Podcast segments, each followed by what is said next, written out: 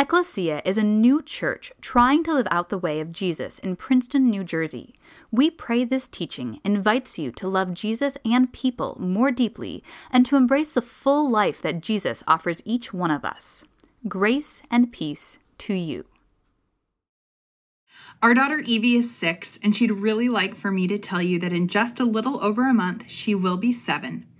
And as many parents do after their children are born, it becomes a fun game to play, figuring out what traits they get from each parent. Oh, she has your eyes. She has my smile, your hair, my confidence. And then there are some traits that no one wants to claim, right? Well, Evie is a planner. And out of the sheer fact that Ian and I are her parents, I will say she mostly gets that trait from me. She wakes up and it is on. We are executing the plan for the day while simultaneously planning for days and weeks, months, even years in advance. So 16 is going to be a really big year for Evie. In her mind, it's the year that she's going to begin building her submarine, wearing makeup to school, and begin texting her friends on her very first cell phone.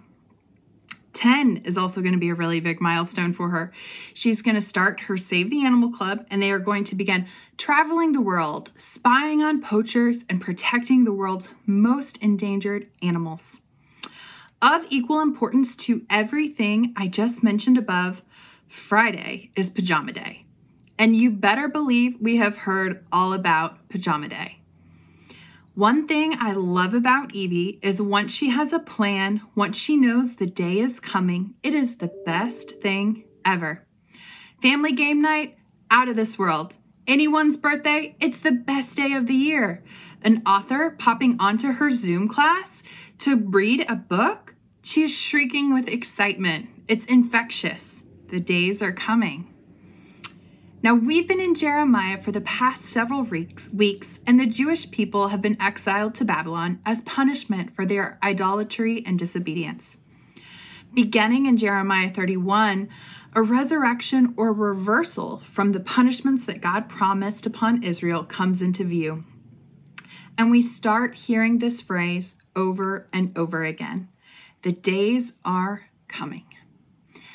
Beginning in Jeremiah 31 31. The days are coming, declares the Lord, when I will make a new covenant with the people of Israel and with the people of Judah. It will not be like the covenant I made with their ancestors when I took them by the hand to lead them out of Egypt because they broke my covenant, though I was a husband to them, declares the Lord. This is the covenant I will make with the people of Israel after that time, declares the Lord. I will put my law in their minds and write it on their hearts. I will be their God, and they will be my people. No longer will they teach their neighbor or say to one another, Know the Lord, because they will all know me, from the least of them to the greatest, declares the Lord. For I will forgive their wickedness and will remember their sins no more. Now, the Jewish people are a small, defeated nation under the thumb of an imperial superpower. Why would they ever think there could be hope for restoration? In such a situation as this, the prophet speaks words of promise. The days are coming.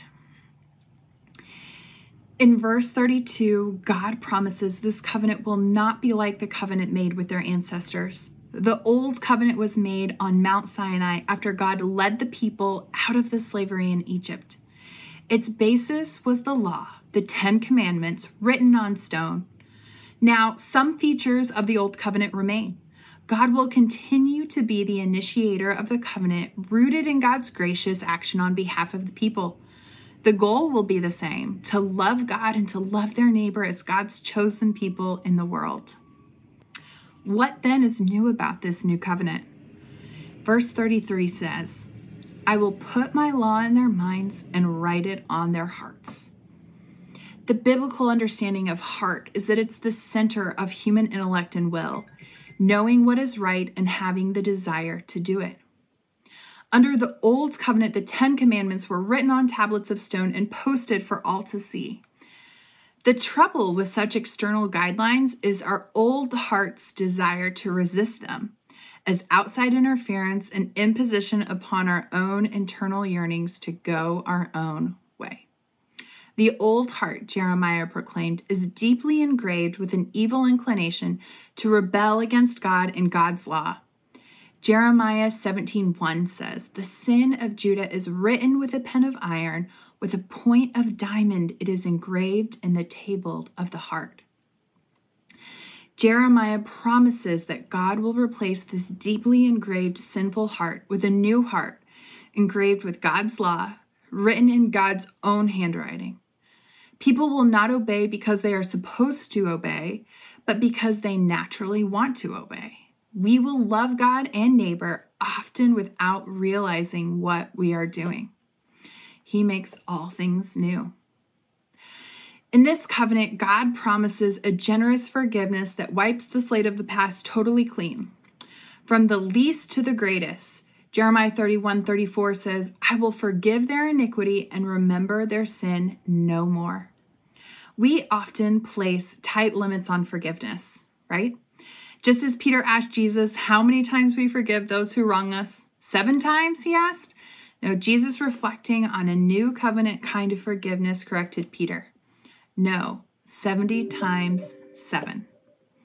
This forgiveness is generous and extended to all, from the wretched and despised to the great and the honored. What a message for the Jewish people. Their current narrative is dominated by despair. They are doomed as people. The temple is gone and have broken their covenant. They are exiled in response to their pagan worship. They are described as an unfaithful wife and rebellious children. Their hearts don't know obedience and they are curious if God could ever forgive them. Can you relate? I know I can. The story in Jeremiah might not be your exact story, it's not mine, but I encourage you to ask yourself what dominates your narrative? What is the script you are living? Where do you feel stuck, exiled with no hope for restoration?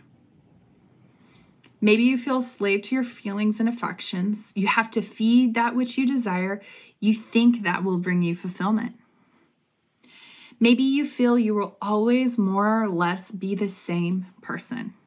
We can't change, and perhaps we don't want to. Maybe you are a slave to success. It is on us to provide for ourselves and our families. We should get all that we can the fulfilling life is found in that next number in the bank account, that next promotion, that next recognition. For me, that one stings a little. It's been almost a year to the day that we have not met regularly in person, indoors, no mask. Maybe you feel alone, isolated, sorrowful for what was lost. If we all in some way resonate with this collection of exiled people, how do any of us think there could ever be hope for restoration? Ezekiel 37 paints the picture vividly. And this, honestly, is some of my favorite text. And starting in verse 1, it says, The hand of the Lord was on me, and he brought me out by the Spirit of the Lord and set me in the middle of the valley. It was full of bones. He led me back and forth among them, and I saw a great many bones on the floor of the valley, bones that were very dry. He asked me, Son of man, can these bones live? I said, Sovereign Lord, you alone know. Then he said to me, Prophesy to these bones and say to them, Dry bones, hear the word of the Lord. This is what the sovereign Lord says to these bones I will make breath enter you, and you will come to life. I will attach tendons to you and make flesh come upon you and cover you with skin. I will put breath in you and you will come to life. Then you will know that I am the Lord. So I prophesied as I was commanded, and as I was prophesying, there was a noise, a rattling sound, and the bones came together, bone to bone. I looked, and tendons and flesh appeared on them, and skin covered them, but there was no breath in them. Then he said to me, Prophesy to the breath, prophesy, Son of Man, and say to it, This is what the sovereign Lord says Come, breath, from the four winds, and breathe into these slain that they may live. So I prophesied as he commanded me, and breath entered them. They came to life and stood up on their feet, a vast army. Then he said to me, Son of man, these bones are the people of Israel. They say, Our bones are dried up, our hope is gone we are cut off.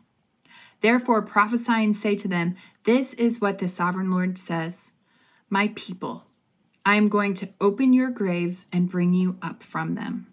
I will bring you back to the land of Israel. Then you, my people, will know that I am the Lord.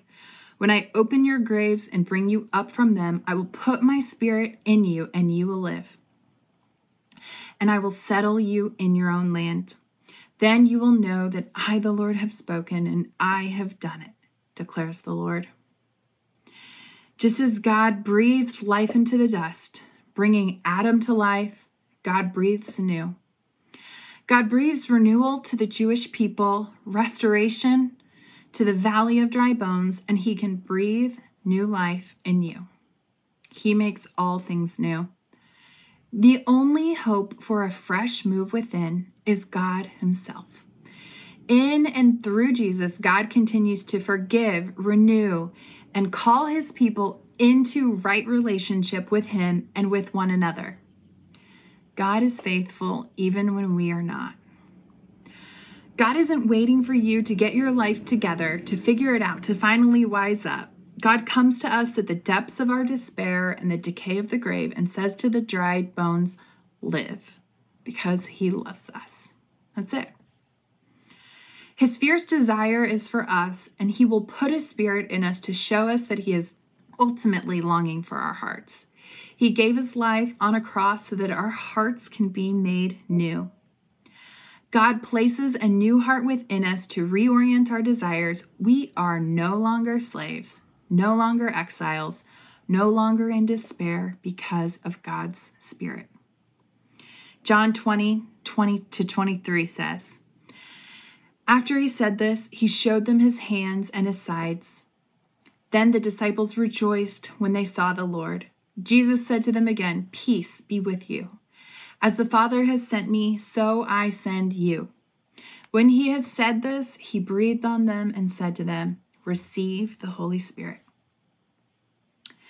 The days are surely coming when God's promises are fulfilled. The days are surely coming when God leads us on paths of righteousness. The days are surely coming. The kingdom of God is near. Let us worship with wonder and hope. The days are coming. The days are surely coming. Let us pray. Jesus, thank you for your loving kindness. Thank you for your everlasting love, for your forgiveness and mercy. Fill our hearts with newness, bring life to our dry bones.